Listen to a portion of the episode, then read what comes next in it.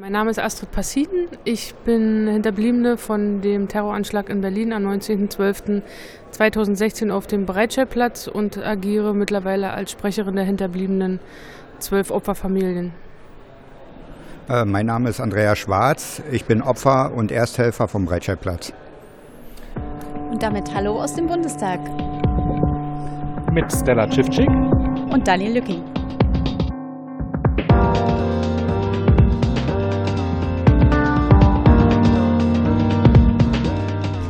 Ja, es ist mittlerweile halb sieben. Die Sitzung ist schon eine ganze Weile vorbei und wir stellen den Podcast heute ein bisschen auf den Kopf. Denn wir haben vor dem Podcast mit zwei Angehörigen und Opfern des Anschlags sprechen können und das hören wir im Anschluss. Genau, weil wir fanden, dass die beiden heute das Schlusswort im Podcast haben sollten. Und ja, Schlusswort, das bringt uns zu unserem Podcast von der vorletzten Woche, wo wir Herrn Maaßen ja schon ins AD verabschiedet haben. Ist das denn jetzt? Äh, ich, ich, ja, das ist so, jein. Also so. So genau also, weiß man das nicht, ne? So, ja, so die halb die Treppe runter, würde ich sagen, so halb im Abschied. Ähm, er hat jetzt die Rolle des Sonderberaters inne im Innenministerium und ist im Rang eines Abteilungsleiters und ist nun zuständig für die äh, Aushandlung von Abkommen mit anderen Staaten, für die Regelung von Rückführung von Asylbewerbern. Ja, es ging für ihn erst die Karriereleiter hoch und dann kamen ein paar Nachbesprechungen und dann ging es für ihn die Karriereleiter wieder zurück, so ungefähr auf dieselbe Höhe, die er als äh, Leiter des Bundesamts für Verfassungsschutz äh, hat und dann ein bisschen rüber ins äh, Innenministerium. Ähm, was uns beiden, glaube ich, auch persönlich ganz wichtig ist, Herr Maaßen wird in Zukunft nichts mehr mit äh, Themen zu tun haben, die den Verfassungsschutz direkt be ähm, befassen. Er wird auch nicht an ähm, Cybersicherheit oder ähnlichem arbeiten, was vorher so ein bisschen im Raum stand, sondern eben die beschrieben, von Stella beschriebenen Dinge äh, im Bundesamt machen. Ist jetzt immer noch nicht so das, was ich mir für Deutschland als Aushängeschild äh, insbesondere nach dem vorstelle, was Herr Maaßen damals bei Murat Kurnas angerichtet hat. Ähm, nur nochmal als Nachklapp, er war da federführend, hat ein Rechtsgutachten geschrieben und hat eben den Aufenthalt von Murat Kurnas in Guantanamo ähm, unnötigerweise einfach mal um, ich glaube, fast fünf Jahre verlängert, was nicht so hätte stattfinden müssen. Naja, und dieser Herr Maaßen kümmert sich jetzt um Flüchtlingspolitik, Abschiebeabkommen im Bundesinnenministerium, jedenfalls solange Herr Seehofer dort noch regiert. Genau. Also wir werden sehen, wie im Laufe des Ausschusses Maaßen uns noch begegnen wird, weil natürlich mit in Asylfragen es ja natürlich gewisse Schnittstellen mit unserem Attentäter gibt von der aktuellen Stunde, die heute stattgefunden hat, können wir jetzt gerade auch nichts sagen, weil wir äh, zu einem Bundestag gewesen sind, uns die aktuelle Stunde aber nicht angeschaut haben. Wir haben die Sitzungspause genutzt, in der die Abgeordneten dann rüber mussten und äh, auch die Causa nochmal besprochen haben. Ähm, wir saßen derweil hier zusammen mit äh, Reportern und äh, eben auch den beiden Angehörigen und Hinterbliebenen, beziehungsweise Andreas, der als, äh, ja, als Opfer direkt am 19.12. auf dem Breitscheidplatz zu Schaden kam. So das so als Einordnung, wie wir unseren Tag hier im Bundestag verbracht haben, der mit äh, der Ankündigung begangen, dass es sowieso erst einmal in eine nicht öffentliche Sitzung ging. Ähm, in dieser nicht öffentlichen Sitzung wurde der Sondergutachter des Berliner Senats äh, Bruno Joost nochmal zu Fragen angehört. Und gegen 13 Uhr startete dann die Vernehmung des Zeugen Gilbert Sieberts vom Bundesamt für Verfassungsschutz. Gilbert Sieberts ist ausgebildeter Islamwissenschaftler und ist für den Bereich operative Auswertung zuständig. Ja, und äh, wir haben in der letzten Sitzung ja den, ich sag mal, Knaller gehabt, dass die Zeugin Lia Freimuth ähm, sehr deutlich gemacht hat, dass der Attentäter durchaus mit nachrichtendienstlichen Mitteln äh, überwacht wurde. Und ja, heute saß hier ihr Vorgesetzter, so ein bis zwei, nein, zwei Ebenen, um genauer zu sein, zwei Ebenen über ihr. Und ja, er revidierte diese Aussage. Mhm. Ja, er behauptete, bestätigte auch die äh, Behauptung von vorherigen Zeugen, dass es sich um einen Polizeifall im, im Falle des Attentäters gehandelt hat und sagte, dass auch ähm, auf die Frage hin, ob es einen V-Mann im Umkreis des Attentäters gab, sagt er, die Frage eines V-Manns wurde abgewegt, aber ist abgelehnt worden und also auch die, die Nutzung von nachrichtendienstlichen Mitteln. Und ähm, Viele Abgeordnete bezogen sich heute auf die Quellen in diesem Zusammenhang. Und der Zeuge sagte, dass im Vornherein keine der Quellen den Attentäter auf Lichtbildvorlagen erkannt habe und im Nachhinein Quellen sich positiv dazu geäußert haben, aber im, im, im, für das Verfahren selber die Antworten negativ waren. Herr Gilbert hat äh, Herr Gilberts hat es beschrieben, wie das insgesamt stattfindet. Also es sei wohl so, dass die Menschen, die irgendwie in der Nähe vom Attentäter vermutet wurden, mit äh, seinem Foto konfrontiert waren, aber den Namen nicht erfahren haben. Und konfrontiert mit dem Foto, was im Februar, März 2016 herumgezeigt wurde, ähm, hätte zunächst einmal niemand reagiert. Ähm, allerdings äh, nach dem Anschlag äh, wäre diesen Quellen, diesen Personen sehr schnell wieder eingefallen, dass sie, äh, genau. dass, sie dass sie den Attentäter doch kannten. Ähm, es wurde aus der Opposition nochmal nachgehakt, ob es, denn, ob es denn möglich ist, eine Quelle, die gesagt hat, nein, auf diese Person auf dem Bild kenne ich nicht, ob die denn angehalten werden kann, Bescheid zu geben, sobald sie dieser Person begegnet. Ähm, es ist davon abgesehen worden, den Quellen den Namen des Attentäters, also den, des zukünftigen Attentäters zu sagen. Es wurde nur gesagt, hier diese Person, die ist von Interesse. Wenn du sie siehst, sag uns Bescheid. Und das hat der Zeuge bestätigt, dass die Quellen da durchaus dafür genutzt wurden, mal ein Auge offen zu halten und sich nach dem zukünftigen Attentäter umzuschauen. Generell ging der Ball oder der schwarze Peter ähm, allerdings wieder zurück an die Polizeiämter, also an die Landeskriminalämter und ans Bundeskriminalamt. Ähm, und das hat irgendwie heute in Kreisen der Opposition, aber auch den Ausschussvorsitzenden da nicht so wirklich überzeugt. Also sie haben heute alle nachgebohrt, wie man sich das denn vorstellen muss. Ähm, vor allen Dingen, weil ja auch der Attentäter insgesamt elfmal Thema im gemeinsamen Terrorabwehrzentrum gewesen ist. Genau, folgend immer als GTAZ bezeichnet. Ja, Abkürzungen haben wir heute auch nochmal als äh, deutlich relevant äh, kennenlernen müssen und dass man die auf dem Schirm haben sollte. Ähm, ja, und äh, es war kein Herankommen an den Mann vom Bundesamt für Verfassungsschutz. Das musste dann auch der Ausschussvorsitzende Armin Schuster feststellen, der natürlich versucht hat, äh, ganz viel zu fragen. Ähm, da dann aber auch am Bundesinnenministerium scheiterte. Mhm auf die, auf die Frage, ob er denn, wie vielen der Sitzungen er denn beigewohnt hat, den, den Gatetats-Sitzungen, sagt er keiner einzigen, was für einen Mann in der Position der operativen Auswertung ein interessantes Statement ist.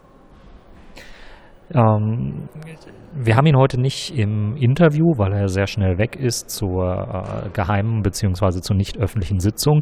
Aber es gab da doch schon einige Äußerungen, wo Herr äh, Schuster, der Ausschussvorsitzende von der CDU-CSU, ähm, sich heute doch ja, sehr hartnäckig gezeigt hat, muss man schon so sagen. Ähm, er versuchte zum Beispiel äh, herauszubekommen, warum es denn so gar keinen Jagdtrieb beim Bundesamt für Verfassungsschutz gegeben hat ähm, und wie sich der Zeuge das denn auch so im Nachhinein erklärt, weil sich ja hinterher der Attentäter auch als Attentäter herausgestellt hat. Und da gab es dann lange Ausführungen dazu, dass eben äh, Überwachung, äh, die von Polizei durchgeführt äh, wird, eine andere Überwachung sei als die vom Bundesamt für Verfassungsschutz, äh, wenn sie durchgeführt wird. Ähm, der Zeuge verstrickte sich dann aber auch so ein bisschen darin, dass er beschrieb, dass äh, durchaus auch die Polizeien und der Verfassungsschutz in Sachen Überwachung miteinander kooperieren könnten. Und beschrieb, dass eben irgend aber dass ein Polizeifall niemals ein Fall des Verfassungsschutzes wird. Genau, ähm, weil der Verfassungsschutz andere Kriterien anlegt, um eine Person zu überwachen. Er versuchte uns auch das Bild zu vermitteln, dass natürlich sehr differenziert entschieden wird, ähm, wie intensiv eine Person überwacht werden darf oder eben nicht überwacht werden darf. Ähm, dazu bedarf es natürlich dann auch äh, einer G10-Genehmigung, also wenn man in das Grundrecht auf äh, Telekommunikationsgeheimnis und Postgeheimnis eingreifen will, muss man sich das genehmigen lassen als Bundesver Bundesamt für Verfassungsschutz. Und äh, er vermittelte insgesamt einen sehr, ja, einen Eindruck, dass man da sehr verantwortungsvoll mit umgeht und nicht einfach mal so Personen überwacht. Problem war eben, dass äh, der Attentäter dann aber irgendwann vom Radar verschwunden war, zumindest offiziell. Ja. Der Verfassungsschutz befasst sich natürlich mit dem Umfeld des Attentäters und da fragte die Opposition, ob denn die Fusilet-Moschee zum Umfeld des Attentäters gehört hatte, sprich der BFV dort agiert hat. Und da sagte der Zeuge, dass die Fusilet-Moschee nicht als Umfeld eingeschätzt wurde. Wohin Konstantin von Notz sagte, das sei doch sehr seltsam in seinen Augen, da er da sogar gelegentlich genächtigt hat und sich dort sehr viel aufgehalten hat, sowohl vor dem Anschlag als auch nach dem Anschlag. Ähm, und was soll ein Umfeld sein, wenn nicht das? Erschwerend kommt noch hinzu, dass der zukünftige Attentäter auch dort in der Fusilit-Moschee als Imam zuständig war. Also sehr viel Zeit ist darauf äh, verwendet worden, heute wieder den Eindruck zu erwecken, das Bundesamt für Verfassungsschutz hätte eher wenig mit dem Fall zu tun gehabt. Das klappt aber, je mehr öffentlich wird, äh, zu diesem Hintergrund einfach nicht mehr, weil eben schon klar ist, es wurde eine P-Akte, also eine Personenakte geführt im Bundesamt für Verfassungsschutz, weil klar ist, dass der Attentäter in mehreren Vorgängen äh, Thema der Verfassungsschutzbeobachtung war. Er war im gemeinsamen Terrorabwehrzentrum auf dem Schirm und das zeigt, dass wir mit einer semantischen Diskussion, ob denn jetzt das äh, Bundesamt für Verfassungsschutz äh, mit dem Attentäter was zu tun gehabt hat oder nicht, ähm, eigentlich auch nicht mehr weiterkommen. Wir sind bei dem Punkt, dass der Chef des Bundesamtes für Verfassungsschutz gesagt hat, das war eine reine Polizeiangelegenheit und wir sind andererseits an dem Punkt, dass immer mehr Mitarbeiter vom Verfassungsschutz und auch der Herr Sieberts, der sich ja heute quasi dem Sachverhalt verwehrt hat, ähm, eigentlich so viel preisgegeben hat und so viel geschildert hat, dass klar war, vom Verfassungsschutz wurde der Attentäter bearbeitet, beobachtet, Inwieweit, das ist noch nicht ganz klar, das ist dann auch Gegenstand der geheimen Sitzung. Aber auf jeden Fall hatte der Verfassungsschutz mit dem Attentäter im Vorhinein zu tun. Und das Ganze gipfelte heute dann auch in, einer, in einem Aktenvorhalt, der von einer Akte des äh, Landeskriminalamtes in Nordrhein-Westfalen aus erfolgte, die offensichtlich ganz kurz vor dem Attentat, nämlich am 14.12., also fünf Tage vor dem Attentat, auch nochmal ein Personenorganigramm, Personendiagramm zum Attentäter erstellt haben. Und ein Sachbearbeiter hat wohl handschriftlich an dieses äh, Personendiagramm die Information hinzugefügt oder die Frage hinzugefügt, dass noch abgeklärt werden müsste, inwieweit der Attentäter ähm, durch Verfassungsschutzkräfte überwacht wird. Also sehr viel Zeit, die heute aufgewendet worden ist, um die Aussage der ja, Zeugin Lia Freimuth von der letzten Sitzung ähm, zu diskreditieren. Aber so richtig gelungen scheint das ja nicht. Mhm. Für eine Überwachung ist ein G10-Antrag vonnöten und der muss auch von einer Kommission genehmigt werden. Und ich fand es erstaunlich zu hören, dass so ein Antrag nur drei Monate gültig ist. Das heißt, nach drei Monaten muss der Verfassungsschutz für eine weitere oder, oder fortwährende Überwachung einen neuen Antrag stellen und dieser Antrag muss begründet werden, warum es weiter vonnöten ist, eine Person zu beobachten oder im Auge zu behalten. Und Herr Özdemir von der SPD fragte, aber ich, wie, wie, wie kann ich mir das vorstellen? Also ein Mensch, eine Person ist als Gefährder eingestuft und wird beobachtet. Dann ähm, verschwindet der irgendwie in der Kleinkriminalität und dealt mit Drogen. Das heißt, er ist irgendwie als Terrorist nicht mehr sonderlich, wird man jetzt nicht mehr so einschätzen und man schätzt ihn wieder als ungefährlich ein. Ob wie realistisch das ist, dass man dieser Person abkauft, dass er komplett wieder von, von terroristischen Hintergrund abgekommen ist und sich einfach jetzt so, ah ja, ich interessiere mich jetzt für Drogen. So, ähm, warum man da nicht hinterher bleibt und sagt, dass das vielleicht genau das ein Ablenkungsmanöver ist, dass man sagt, okay, das ist, dass man sich jetzt auf diesen Bereich konzentriert. Und da sagte der Zeuge, dass das eigentlich viel zu viel Aktenaufwand ist, immer wieder neue Anträge zu stellen und das neu zu begründen. Also wenn der, wenn er nochmal auf den Radar kommt und irgendwie nochmal auffällig wird, kann man das immer noch machen. Aber prinzipiell, also wenn dann bei den drei Monaten nicht so viel bei rumgekommen ist und äh, ist weiter Drogendealer, dann ist das, ist er wahrscheinlich einer. Ja, also weder Stella noch ich sind ja große Fans von Überwachung und von äh, ausufernden Maßnahmen in diesem Bereich.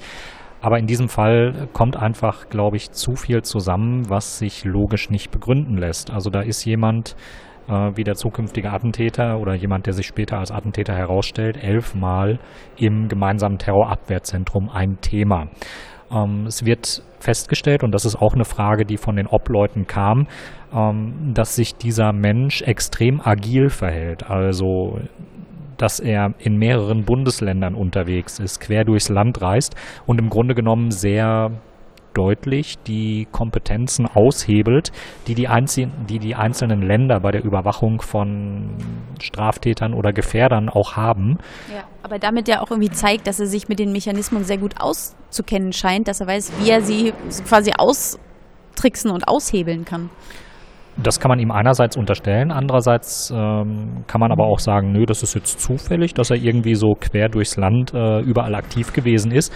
Fakt aber ist, hier hätte man viel früher im gemeinsamen Terrorabwehrzentrum erkennen können, okay, dieser Mensch wird zum Problem, weil heute ist er in Bremen, dann ist er in Nordrhein-Westfalen, dann ist er in Berlin. Ähm, wir haben alle irgendwie so den Verdacht, da läuft irgendwas und ein Punkt, den wir immer noch nicht behandelt haben. Es hat ja auch Hinweise aus ausländischen Quellen gegeben. Es gab die Hinweise, die Lia Freimuth äh, bei der letzten Aussage gegeben hat, dass eben äh, im Oktober noch irgendwas aus Marokko gekommen ist. Ähm, da kommen zu viele Alarmzeichen und Red Flags, sage ich mal, zusammen, als dass man sich für diesen Fall nicht mal zusammensetzen müsste und sagen müsste, hey, hier ist wohl eine andere Strategie vonnöten, wir kommen hier doch nicht weiter. Ähm, und ständig taucht dieser Herr hier irgendwie bei uns wieder auf dem Radar auf. Das äh, geht so nicht. Und da ist, glaube ich, der Punkt, wo sich die Verantwortlichen im gemeinsamen Terrorabwehrzentrum ähm, vorhalten lassen müssen, dass sie hier wohl lange nicht tätig geworden sind und dass man denke ich, weitaus kritischer hätte handeln müssen, als, glauben wir jetzt mal der Erzählung, ähm, irgendwann zu sagen, nee, der ist nicht relevant, den lassen wir jetzt hinten rüberkippen.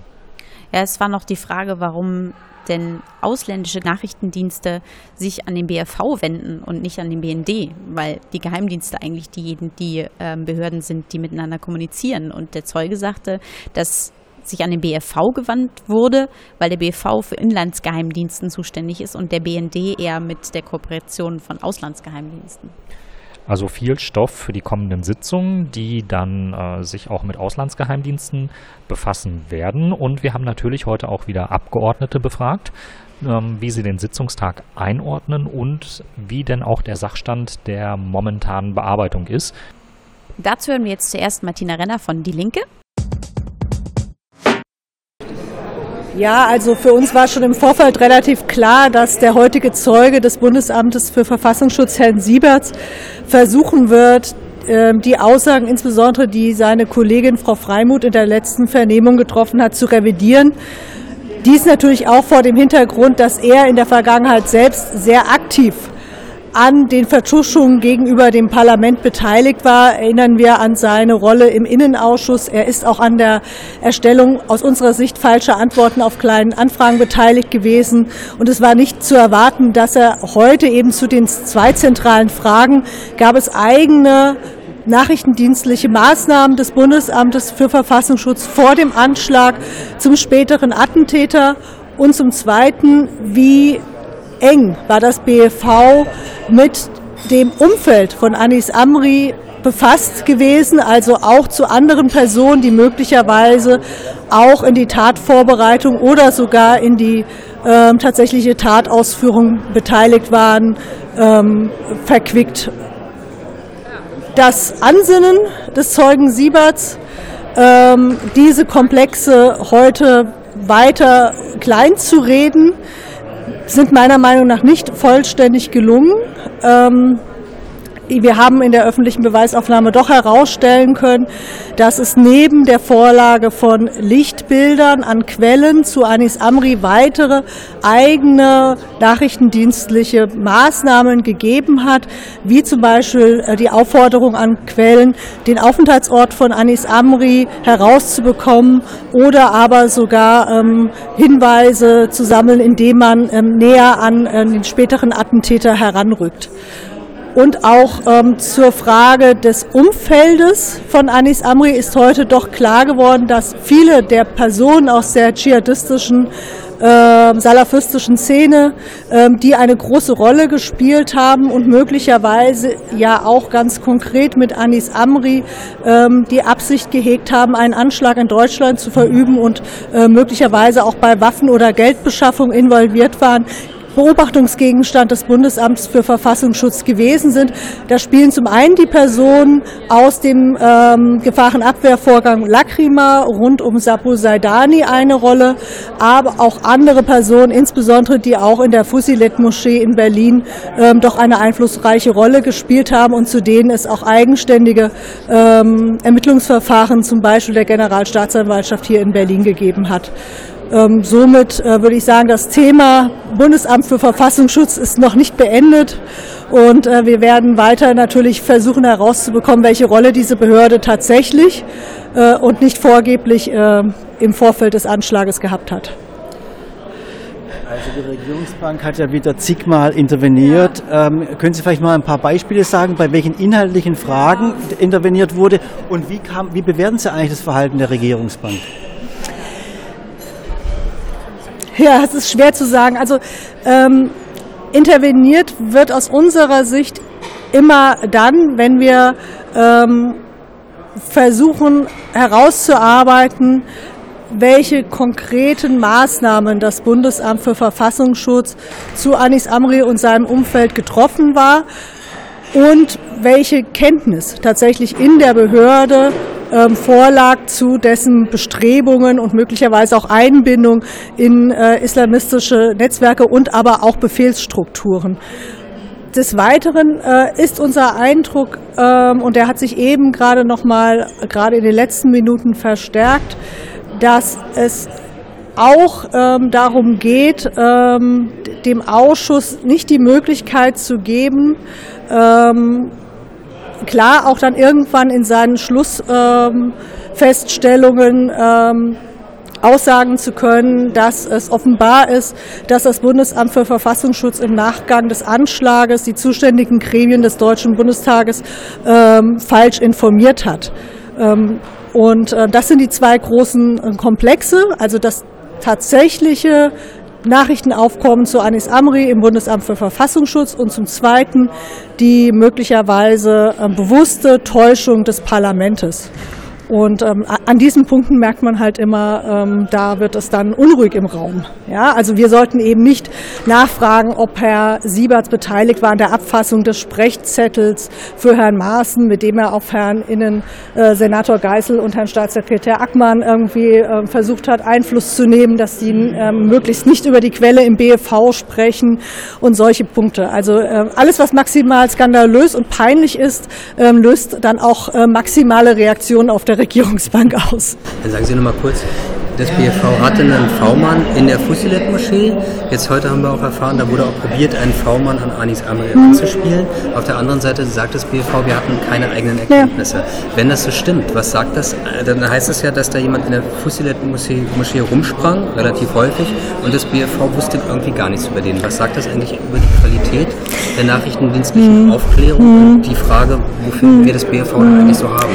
Also ich muss da einfach jetzt sehr zurückhaltend sein, inwieweit die Aussage des BV richtig ist, dass die Quellen, die rund um Anis Amri eingesetzt waren, tatsächlich nichts zu ihm berichtet haben, ist derzeit nur eine Behauptung.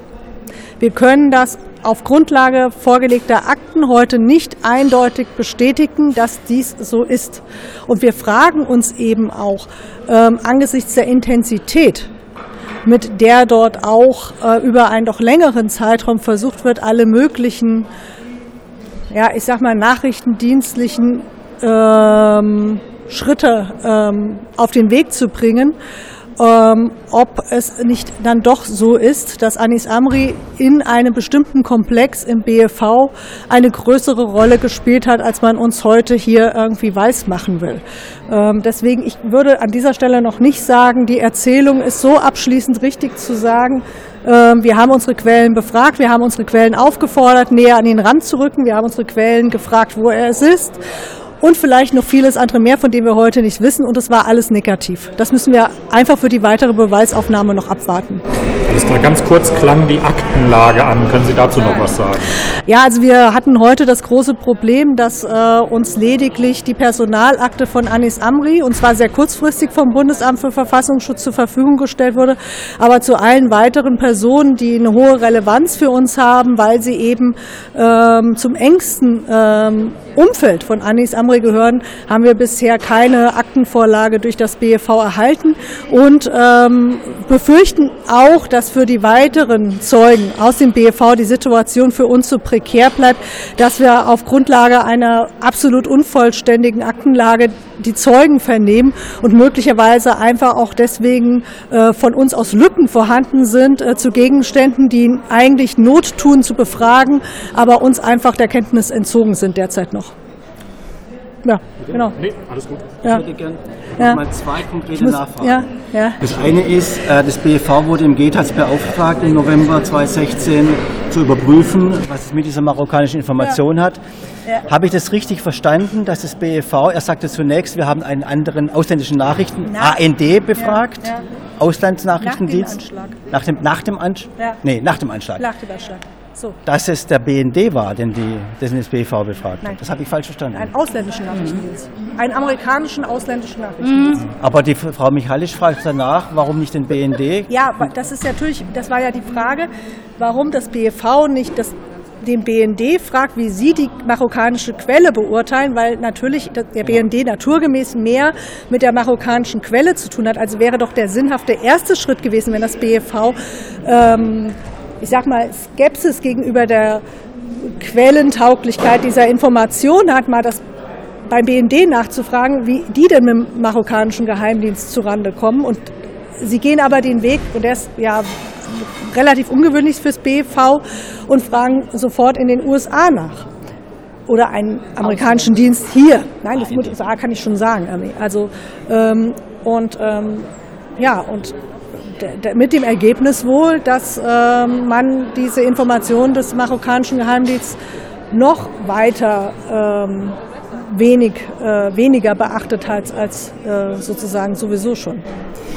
Der zweite Punkt ist, habe ich richtig verstanden, dass auch die offizielle Chronologie ja. offen, offensichtlich ja. wohl Lücken hat, weil es Dinge gibt, die eingestuft sind, die nicht bekannt werden dürfen. Ja. Kann man das so sehen? Ja, natürlich. Mit der kann man gar nicht ja, arbeiten. Ja, eine öffentliche Chronologie hat immer das Problem, das hatten wir aber auch schon in anderen Komplexen, dass die Gegenstände, die aus Sicht der Bundesregierung derzeit noch geheimhaltungsbedürftig sind, dort nicht irgendwie auftauchen.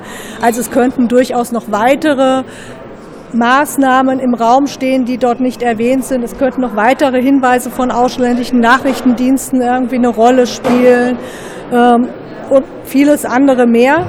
Ähm, und das äh, hat zur Folge, dass diese Chronologie einfach äh, naturgemäß aus diesem äh, ich sag mal, überzogenen Geheimhaltungsinteresse der Bundesregierung jetzt noch unvollständig ist.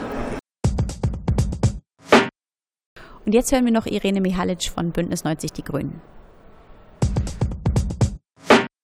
Ich bleibe bei meiner Bewertung, die ich auch schon ähm, nach der letzten Sitzung abgegeben habe. Also offensichtlich ähm, hat man uns hier nicht die Wahrheit gesagt. Ja? Also es äh, müssen da noch weitere Informationen über Anis Amri und sein Umfeld vorgelegen haben, die uns nicht bekannt gegeben worden sind. Ähm, warum das so praktiziert worden ist und welche Informationen das konkret waren, das konnten wir natürlich jetzt hier in öffentlicher Sitzung nicht erörtern, aber das müssen wir in, äh, in eingestufter Sitzung nochmal machen und äh, dem werden wir auch nachgehen. Und ähm, auch was das Thema Information der Öffentlichkeit betrifft im Hinblick auf diese Chronologie, ja, ähm, da war es mir auch nochmal wichtig äh, festzuhalten, dass es da offensichtlich Dinge gibt, die nicht in der, offen, in der öffentlichen Chronologie drinstehen.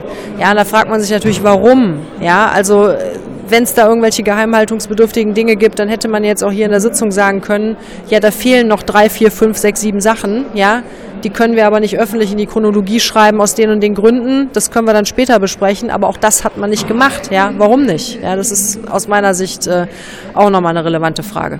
Nun hat der heutige Zeuge ja die Aussage der Frau Freimuth von der, aus der letzten Sitzung äh, revidiert, dass nachrichtendienstliche Mittel zum Einsatz kamen. Ähm, wie sehen Sie das? ich finde es ungeheuerlich. Ja, also das, anders, was anderes fällt mir dazu praktisch nicht ein. Ja, also wir haben die glasklare Aussage von Frau Freimuth auf die konkrete Frage, wurde Anis Amri vom Bundesamt für Verfassungsschutz mit nachrichtendienstlichen Mitteln überwacht? Das war der Wortlaut meiner Frage.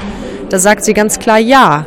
Er sagt jetzt Nein und erklärt sein Nein damit, ähm, dass es ja unterschiedliche Definitionen davon gibt. Was ist denn jetzt eine nachrichtendienstliche Beobachtung? Was sind nachrichtendienstliche Mittel? Was ist eine Überwachung?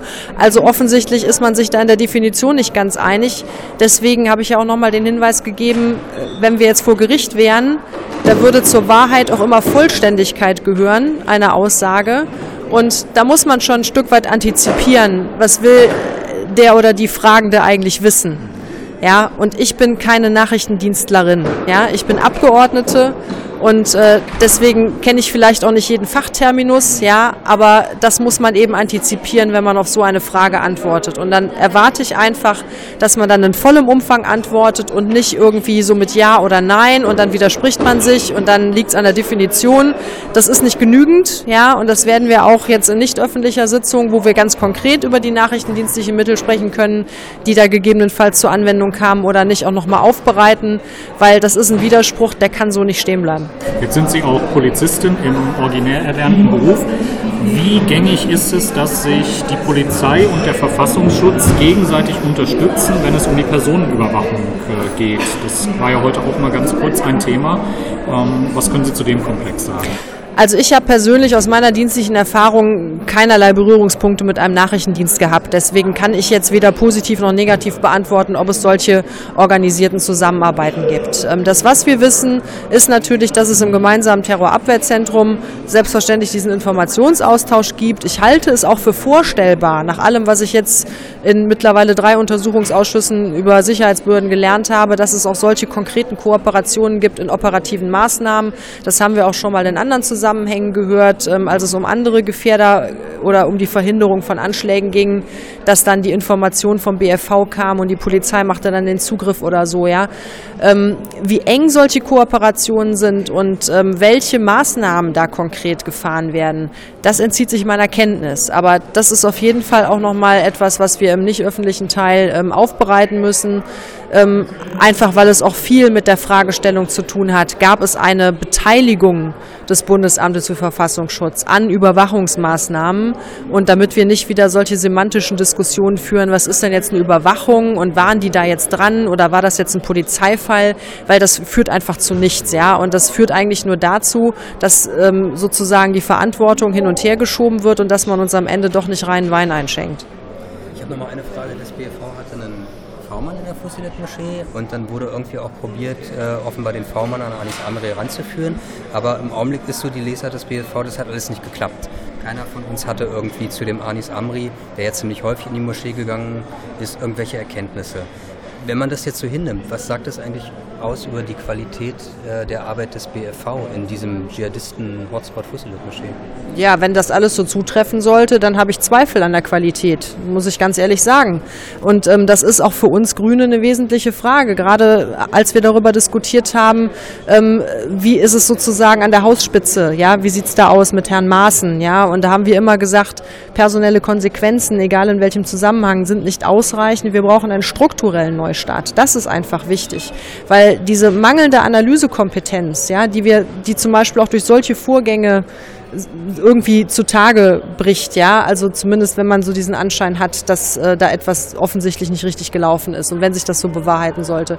Diese mangelnde Analysefähigkeit erleben wir auch im rechtsextremistischen Spektrum, ja. Wenn sich binnen kürzester Zeit irgendwie tausende Neonazis in Chemnitz versammeln können, unter den Augen aller und keiner kriegt's mit, ja, oder keine Sicherheitsbehörde kann vorher relevante Informationen darüber liefern, dann ist das ein ernstzunehmendes Problem und dann ist es auch ein Sicherheitsproblem.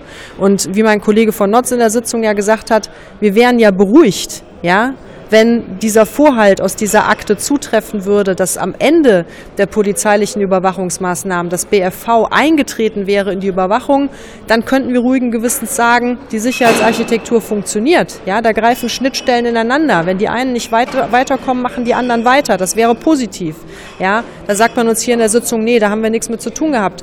Da habe ich viele Fragezeichen. Ja, sage ich Ihnen ganz ehrlich, was ähm, sozusagen die Qualität der Arbeit des BFV betrifft, die Analysekompetenz und ob das tatsächlich vom Konstrukt her, von der Struktur so geeignet ist, um uns vor solchen terroristischen Gefährdern zu schützen. Ist Ihnen klarer geworden, was das BFV unternommen hat, nachdem es im GTAZ Anfang November 2016 aufgefordert wurde, die Informationen aus Marokko zu überprüfen? Ich kann Ihnen nur das sagen, was jetzt hier auch in der Sitzung gelaufen wurde. Also das, was ich auch als Vorhalt gemacht habe. Also die Information aus Marokko kam ja an beim Bundeskriminalamt und beim Bundesnachrichtendienst. Und dann ist es im GTAZ erörtert worden und da hat man dann gesagt, Bundesamt für Verfassungsschutz überprüft diese Information aus Marokko mal. Ich frage mich, warum hat das nicht der Bundesnachrichtendienst selber gemacht? Die hatten doch die Information und der Bundesnachrichtendienst ist ein Auslandsnachrichtendienst. Dann sollen die doch in Marokko fragen oder wo auch immer. Ja, also es ist ja sozusagen keine Frage gewesen, die sich an eine deutsche Behörde in irgendeiner Art und Weise gerichtet hätte.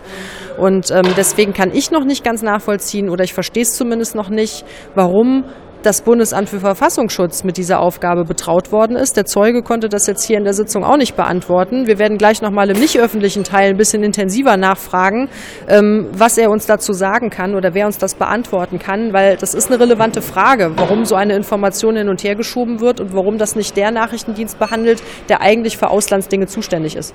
Aber ob dieser Auftrag sozusagen erfüllt wurde, das kann man, können Sie das äh, sagen oder kann man das noch nicht sagen? Ja, darüber weiß ich zum Beispiel auch noch sehr, sehr wenig. Ja, also das kann ich jetzt hier sozusagen in dem Format auch nicht eindeutig ja bestätigen oder, oder dem auch widersprechen, einfach weil wir darüber in öffentlicher Sitzung noch keine ähm, Aussage gehört haben.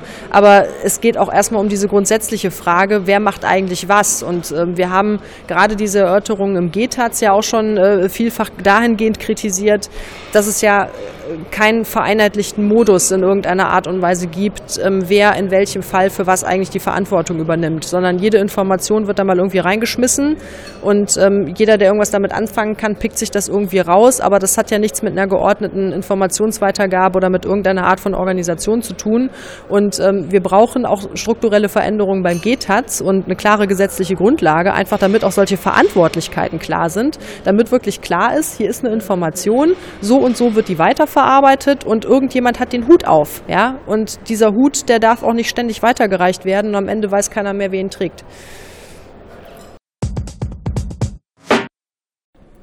Ja, und äh, wenn wir nur zwei Oppositionsfraktionen heute hören und so gar keinen Menschen von der Regierung, dann müssen wir, glaube ich, auch noch ein bisschen uns auf die Finger gucken lassen, was unser journalistisches Bestreben angeht. Ja, wir, ähm, wir hatten heute eine Sitzung, die ähm, medial recht durchwachsen begleitet gewesen ist. Also zu Anfang war es so, dass wir hier ähm, keine Fernsehkameras hatten und äh, wenn die großen Fernsehkameras äh, nicht dastehen und der Sitzungsbeginn ohnehin sich schon um eine Stunde verzögert hat, dann äh, treten die Abgeordneten auch nicht mal vorab ebenso einfach vor einer iPad-Kamera. Ich glaube, da ist unsere Reichweite einfach auch nicht groß genug, um da genügend Anreiz zu schaffen. Ähm, wen hast denn du heute noch so alles gesehen? Eine Journalistin vom Kontraste gesehen. Äh, Deutschlandfunk hattest du schon gesagt. Von der Berliner Morgenpost war noch ein Journalist da. Und wer war noch vertreten? Äh, ganz prominent äh, für die, die regelmäßig Tagesschau schauen. Ähm, die Hauptstadtstudio, genau. Genau, Michael Stempfle war da. Ja, und ähm, natürlich hatten wir auch äh, wieder einen Vertreter von äh, heute im Bundestag. Wer die Untersuchungsausschussseiten kennt, der sieht dann auch dort regelmäßig die Artikel, die zu den Ausschusssitzungen verfasst werden. Und mit dem Andreas Schwarz, den wir ja später jetzt gleich noch im Podcast hören, ähm, hatte ich in der Woche schon diesen Artikel, der dort erschienen ist, zur letzten Sitzung diskutiert. Ähm, sein Eindruck war, dass das eine, ja, dass da ein Anteil in der Berichterstattung fehlt, ähm, den wir natürlich auch als großen Aufmacher gehabt haben. Das war die Aussage, dass Lia Freimuth eingestanden hat, dass nachrichtendienstliche Mittel zum Einsatz kamen beim Attentäter. Und das finden wir in dem Artikel bei heute im Bundestag nicht wieder. Da ist von einem Leitsordner die Rede und von einem dünnen Leitsordner, der alle Informationen zu äh, dem Attentäter enthält. Aber eben über diesen Einsatz von nachrichtendienstlichen Mitteln ist nicht gesprochen worden. Und ich habe den Kollegen heute natürlich nochmal darauf angesprochen, wie das zustande gekommen ist. Und er hat dann erklärt, nein, das war keine Absicht. Er hat einfach zwischendurch die Sitzung verlassen, um seinen Artikel anzufangen und das eben an einem Punkt, wo sich der Ausschuss noch nicht in diesem Bereich vorgearbeitet hat. Ja. Genau, also viele Redaktionen sind eben auch an den Redaktionsschluss gebunden und das da haben wir natürlich den Vorteil, dass wir da unabhängig sind, aber dadurch ist natürlich jedes Medium auch nur bis zum gewissen Grad vertreten. Ja, und dann haben wir natürlich noch menschliche Besonderheiten, also dass eben bei einem über mehrere Stunden andauernden äh, Sitzungstag äh, immer mal wieder Menschen auch äh, zum Essen den Saal verlassen, weil es ist uns ja auf der Tribüne nicht gestattet, äh, zwischendurch etwas zu essen ähm, oder eben auch mal zur Toilette müssen oder sonst irgendetwas. Wenn nur wenige Journalisten da sind oder Journalistinnen da sind, dann gehen manche Dinge auch im Betrieb unter. Und deswegen sind wir nicht gleich im Bereich von Verschwörungstheorien, dass das jetzt eine besonders gefällige Berichterstattung ist, ähm, die man der Bundestagswebseite immer wieder nachsagt. Also es ist schon erkennbar, dass man da sehr konservativ ähm, und sehr bemüht um Neutralität, äh, versucht die Artikel zu gestalten. Ähm, so sollte das auch sein äh, als Mittel des Parlaments, weil eben die ganze Parlamentsorganisation sich ja auch nicht auf Seite der Regierung schlagen darf, ähm, aber gleichzeitig auch nicht irgendwie äh, die Opposition äh, beflügeln darf oder einseitig positiv berichten darf. Aber so schnell sind wir dann eben halt ähm, eben aufgrund der begrenzten Mittel und dass eine 100% Abdeckung eben nicht möglich ist, äh, in dem Bereich, dass äh, zu einem und demselben Sitzungstag plötzlich ganz unterschiedliche Schwerpunkte gewählt werden.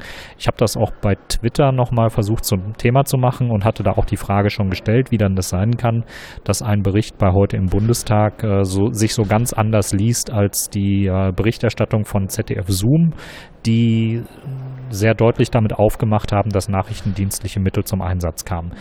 Und ja, ich persönlich als Journalist finde es wichtig, da auch einen Einblick zu geben, wie solche Dinge zustande kommen. Das rechtfertigt natürlich nichts. Ähm, das äh, möchte ich auch an dieser Stelle eigentlich nur als Appell an alle Hörerinnen und Hörer mitgeben, ähm, sich aus möglichst vielen Quellen an, einem, an ein Thema heranzuwagen und zu informieren, ähm, wenn es denn für euch sehr relevant ist und ihr da gut informiert sein wollt ähm, und nicht nur eben auf eine Quelle zu vertrauen, das sind alles Aspekte über die Berichterstattung, aber es gibt natürlich jetzt auch, wie wir jetzt auf den zwei aufeinanderfolgenden Sitzungen gesehen haben, dass zwei Personen aus ein und derselben Behörde sich zu 100 Prozent widersprochen haben. Und das ist natürlich immer Futter, dass sich jede Fraktion die Meinung rausglauben kann, die sie meint zu bestätigen. Und dadurch äh, hat man schon das Gefühl, dass wir uns im Ausschuss gelegentlich im Kreis drehen. Und an dieser Stelle möchten wir dann auch überleiten zu den Menschen, um die es hier eigentlich geht im Podcast und vor allen Dingen auch um die es hier im Untersuchungsausschuss geht. Das sind nämlich die Angehörigen, Hinterbliebenen und auch die Opfer des Anschlages. Ähm, und wir haben sie dann jetzt gleich zu Beginn auch gefragt, wie sie diesen Tag erlebt haben und wie sie mit dem Erlebten vor allen Dingen umgehen. Genau, und das, das, ist natürlich auch im Vergleich zum NSA-Untersuchungsausschuss nochmal was ganz anderes, wenn man jetzt hier die Hinterbliebenen und Opfer vor Ort hat, die einen ganz anderen Druck auf die gesamte Fraktion ausüben können und einfach sagen können, wir möchten, dass diese Sache aufgeklärt wird und wir haben dann Recht drauf. Und deswegen freuen wir uns sehr, die beiden hier zu begrüßen. Nun saßt ihr beide heute in der Sitzung. Wie wirkt so ein Sitzungstag auf euch? Ähm, wie wirkt so ein Sitzungstag? Ähm, man geht ja mit Spannung erstmal rein, um, um, zu wissen, was kommt jetzt. Wer sagt da jetzt aus? Und dann kommt die, auch ganz schnell die Ernüchterung und, äh, und man hört und sieht dann wieder, äh, wie gemauert wird, wie geblockt wird, wie äh, teilweise sich in Widersprüche gehauen wird. War heute wieder das beste Beispiel. Also ich muss ganz ehrlich sagen, der heute ausgesagt hat, ähm, hat sehr viel, ich würde es mal so sagen, nicht die reine Wahrheit gesagt. Also grundsätzlich ist man natürlich sehr neugierig und man hat eine Erwartungshaltung, mit der man in diese Vernehmung geht.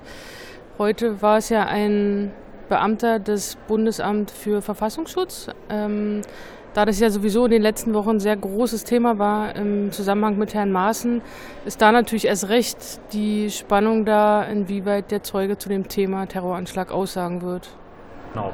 Jetzt haben wir ja heute gesehen, dass ähm, die Aussage der Zeugin von letzter Woche von ihrem Vorgesetzten quasi revidiert wurde und äh, der sagte nein äh, mit Nachrichten, nachrichtendienstlichen Mitteln, das ist mein Wort des Tages, waren wir nicht an äh, dem Attentäter dran.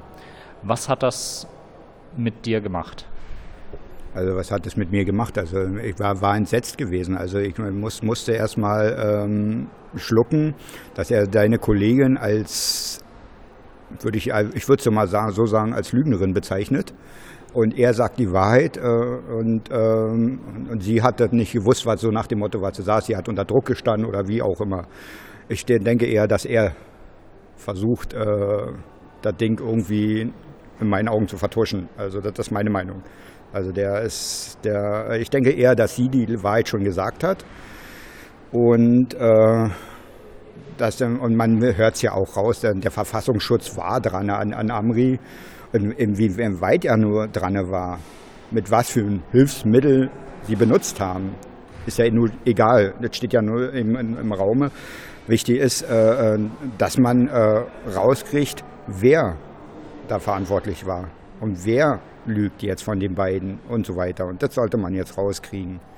Also ich bin der Meinung, dass sie die Verfassungsschützerin da, die die Wahrheit gesagt hat. Also die kam mir sehr, eigentlich schon ehrlich rüber. Er war so heute sehr nervös, wenn es kritische Fragen gab, äh, wurde er nervös. Ich habe ihn beobachtet, haben wir den Flaschenöffner und, und trete den in der Hand, um Gottes Willen, jetzt kommen die kritischen Fragen und bloß nicht antworten, bloß nicht antworten. Und, und dann hat er wieder hinten nach hinten geguckt zur, zur Bundesregierung dahinter und ja, darf ich das und darf ich das nicht? Und also äh, sehr nervös und sehr, ich fand ihn auch sehr arrogant.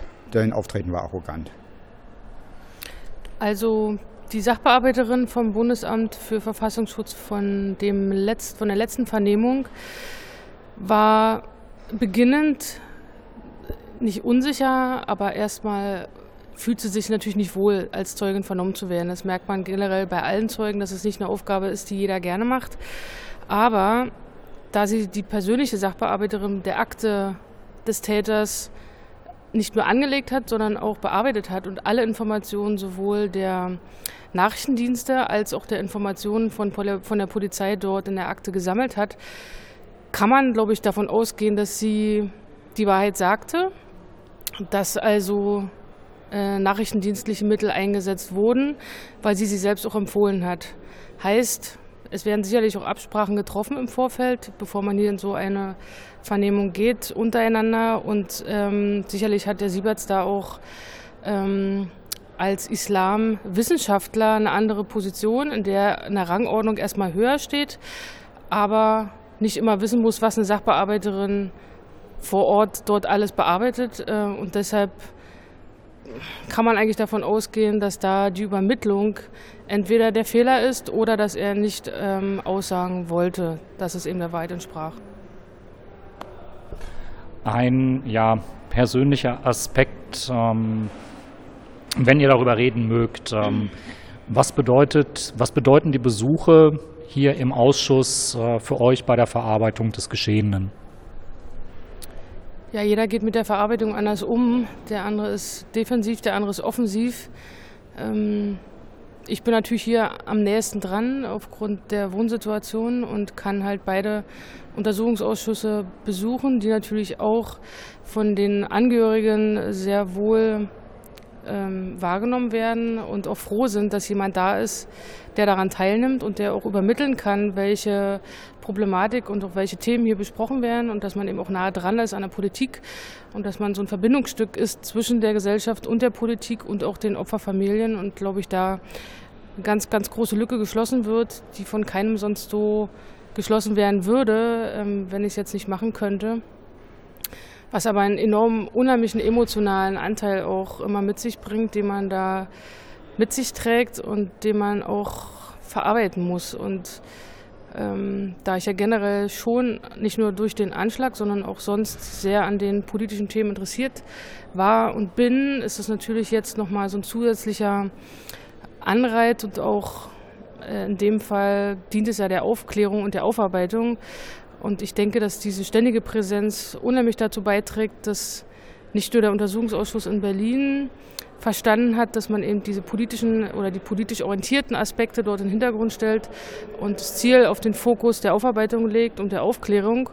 Ähm, was mir hier noch im Bundestag fehlt, also da merkt man schon noch die Unterschiede zwischen den unterschiedlichen Fraktionsmitgliedern, aber ich denke, das wird sich hier auch revidieren mit der Zeit, wenn die halt merken, ähm, dass die Öffentlichkeit da auch stark interessiert ist, äh, was dort passiert und wie sie dort arbeiten. Und äh, wenn sie halt wissen, dass sie genau beobachtet werden und auch in den Nachrichten und überall die Dinge gelesen werden und verfolgt werden, sie da auch einen gewissen Druck haben, ähm, die Sache auch richtig zu machen. Ja, ich kann mich eigentlich nur der Astrid anschließen. Und ähm, von mir selber persönlich die Euphorie, die ich am Anfang hatte, ist ähm, verschwunden. Ich gehe jetzt ne, mit der Hoffnung, zwar immer noch, die Hoffnung sagt man ja mal so schön, stirbt zuletzt, ähm, da an die Sache ran, dass ich ähm, vielleicht Antworten finde, die ich noch suche.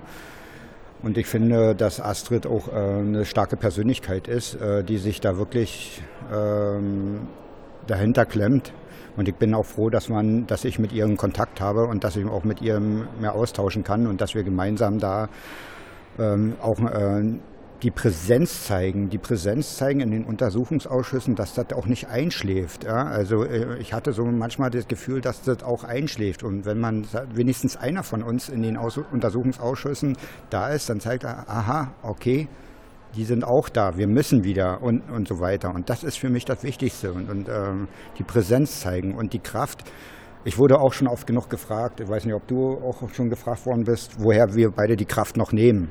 Weil das, das was ich erlebt habe und was sie jetzt auch erlebt, nachhinein, nach dem Anschlag, ist, ist ja eigentlich äh, schwer was heißt eigentlich? Das ist schwer ertragbar. Ja, das ist eigentlich gar nicht ertragbar. Aber wir pumpen uns irgendwie immer wieder auf und sagen, okay, es geht weiter, wir müssen dabei dabei sein, dass die Sache nicht einschläft.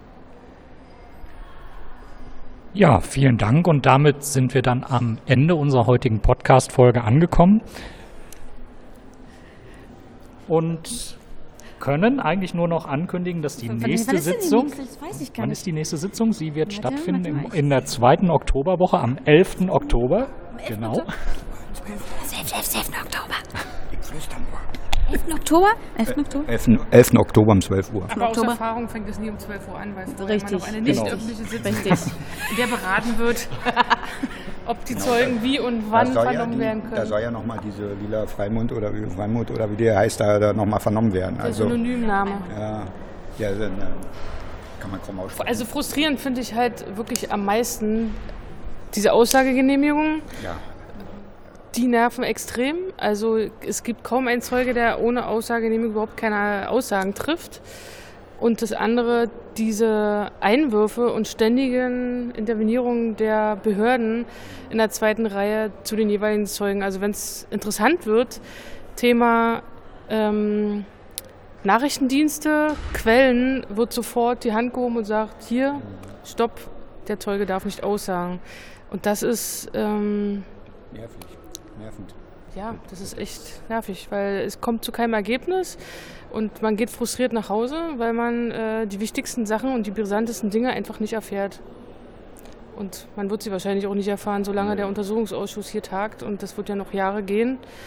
Davon kann man, glaube ich, ausgehen. Und wenn das so schleppend äh, schon mit den Akten nicht funktioniert, das ist ja der nächste Skandal. Ähm, wenn der Untersuchungsausschuss nicht mal die Akten vollständig hat, wie kann er da untersuchen?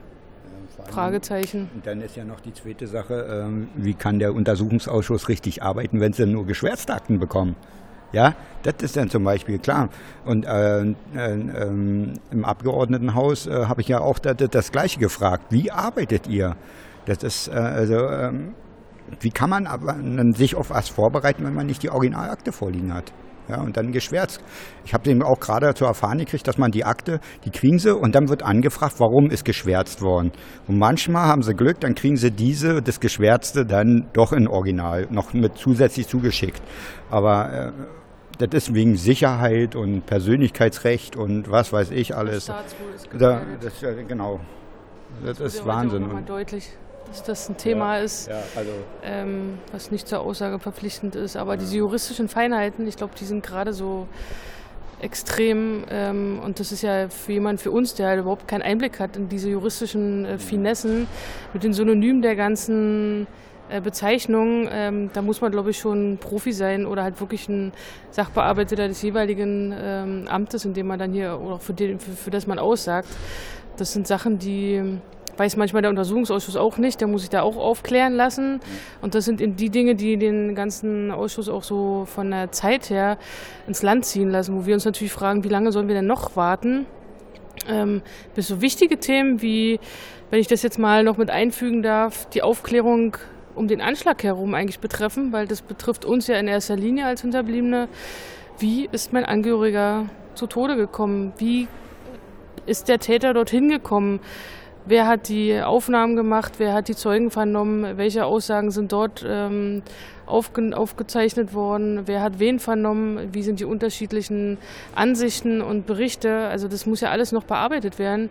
Und das ist ein riesen Prozess, wenn man sich das überlegt, wie viele Leute daran beteiligt waren.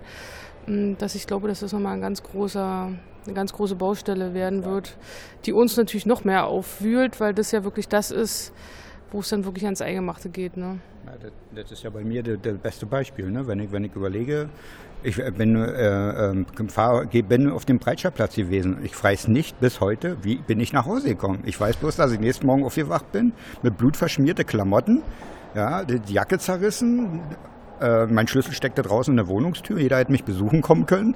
Ja, und, wacht dann in, in meinem Bett auf äh, mit Schuhe, Straßenschuhe an. Ja, und äh, keiner kann mir sagen. Ich weiß nur von einem Freund, der bei der Berliner Feuerwehr arbeitet. Der hat mir erklärt, dass Sammeltransporte gemacht worden sind, mit, nach, nachträglich mit Rettungswagen und äh, die Leute nach Hause gekarrt worden sind. So, und ähm, bei mir steht zum Beispiel die Frage, warum bin, bin ich nicht ins Krankenhaus eingeliefert worden? Ich hätte normalerweise mit meinen Verletzungen ins Krankenhaus eingeliefert worden. Ja, ich hätte da, da rein, rein, rein müssen, und, und, und, äh, aber leider kann mir keiner sagen, warum, wieso, weshalb. Und das sind Antworten, die ich suche. Ja? Und die ich mal erhoffe, vielleicht hier irgendwie einen kleinen Bestandteil, einen kleinen, kleinen Wink mit einem Zaunfall oder wie auch immer. Jeder sucht eben seine Puzzleteile, die er ja. braucht für seine ja. Geschichte, um die einfach abschließen zu können. Und ich ja. glaube, ähm, die Puzzlestücke, die sind noch sehr klein und sehr unübersichtlich. und weit auseinander. Ja, das wird noch ein langer Prozess. Ja. Und umso mehr bin ich beeindruckt, dass ihr euch das hier am Untersuchungsausschuss antut. Ja, ich, ich, ich mag wirklich antun sagen, weil es ja auch äh, einerseits gut ist und der Aufarbeitung hilft, aber andererseits ist es natürlich auch belastend und äh, es wird euch mit Sicherheit auch die nächsten Tage wieder umtreiben. Ja, man möchte manchmal dazwischen funken und irgendwie emotional reagieren können, aber man sitzt ja da oben ähm, sowieso schon so verklemmt und es ist echt schwierig, da irgendwie Anteil zu nehmen und irgendwie seine Emotionen freien Lauf lassen zu können. Geschweige denn irgendwie eine Reaktion äh, zu vermitteln, die da unten noch irgendwie mal ankommt. Ne? Ja, ich war, ich war heute kurz davor, wieder eine Brille abzulassen. Ich musste mich so zusammenreißen, also wirklich. Äh, ich wollte schon runterbrüllen, äh, ein, am liebsten jetzt Butter bei der Fische, jetzt haut da endlich mal die Wahrheit auf den Tisch. Ja, und, aber das, ich will das jetzt auch nicht jetzt den Leuten hier, die hier sitzen, dann werden, die, werden wir alle ausgeschlossen. Ich kriege hier Hausverbot und kann diese Untersuchungsausschüsse nicht mehr besuchen. Und das muss ich mir nicht antun, sag ich mal. Ne? Und ich will ja die Wahrheit irgendwo finden. Und da muss man sich eben halt zusammenreißen. Aber ich war wieder kurz davor, naja, da Luft mir zu machen. Aber das ist, man muss sich dann halt eben zusammenreißen, dass man es nicht macht. Umso mehr vielen Dank, dass ihr hier im Bundestag wart und ganz lieben Dank, dass ihr uns hier zum Podcast zur Seite gesessen habt. Und vielleicht finden wir am 11.10. weitere Puzzleteile in diesem Fall. Und die Hörer hören uns am 12.10. Und ihr seid natürlich jederzeit äh, wieder eingeladen, euch im Podcast zu beteiligen. Und wir werden auch mit Sicherheit noch des Öfteren auf euch zugehen und euch um Einschätzungen bitten. Ähm, ja, und in diesem Sinne dann alles Gute jetzt und jetzt brauchen wir wieder zwei, drei Tage, ehe man so kommt gut nach Hause. wieder runtergekommen ist. Und dann haben wir ja den nächsten, dann ist ja schon der zweite. Und dann treffen wir uns hier wieder, ähm, nicht hier, das Kanzler, Kanzleramt.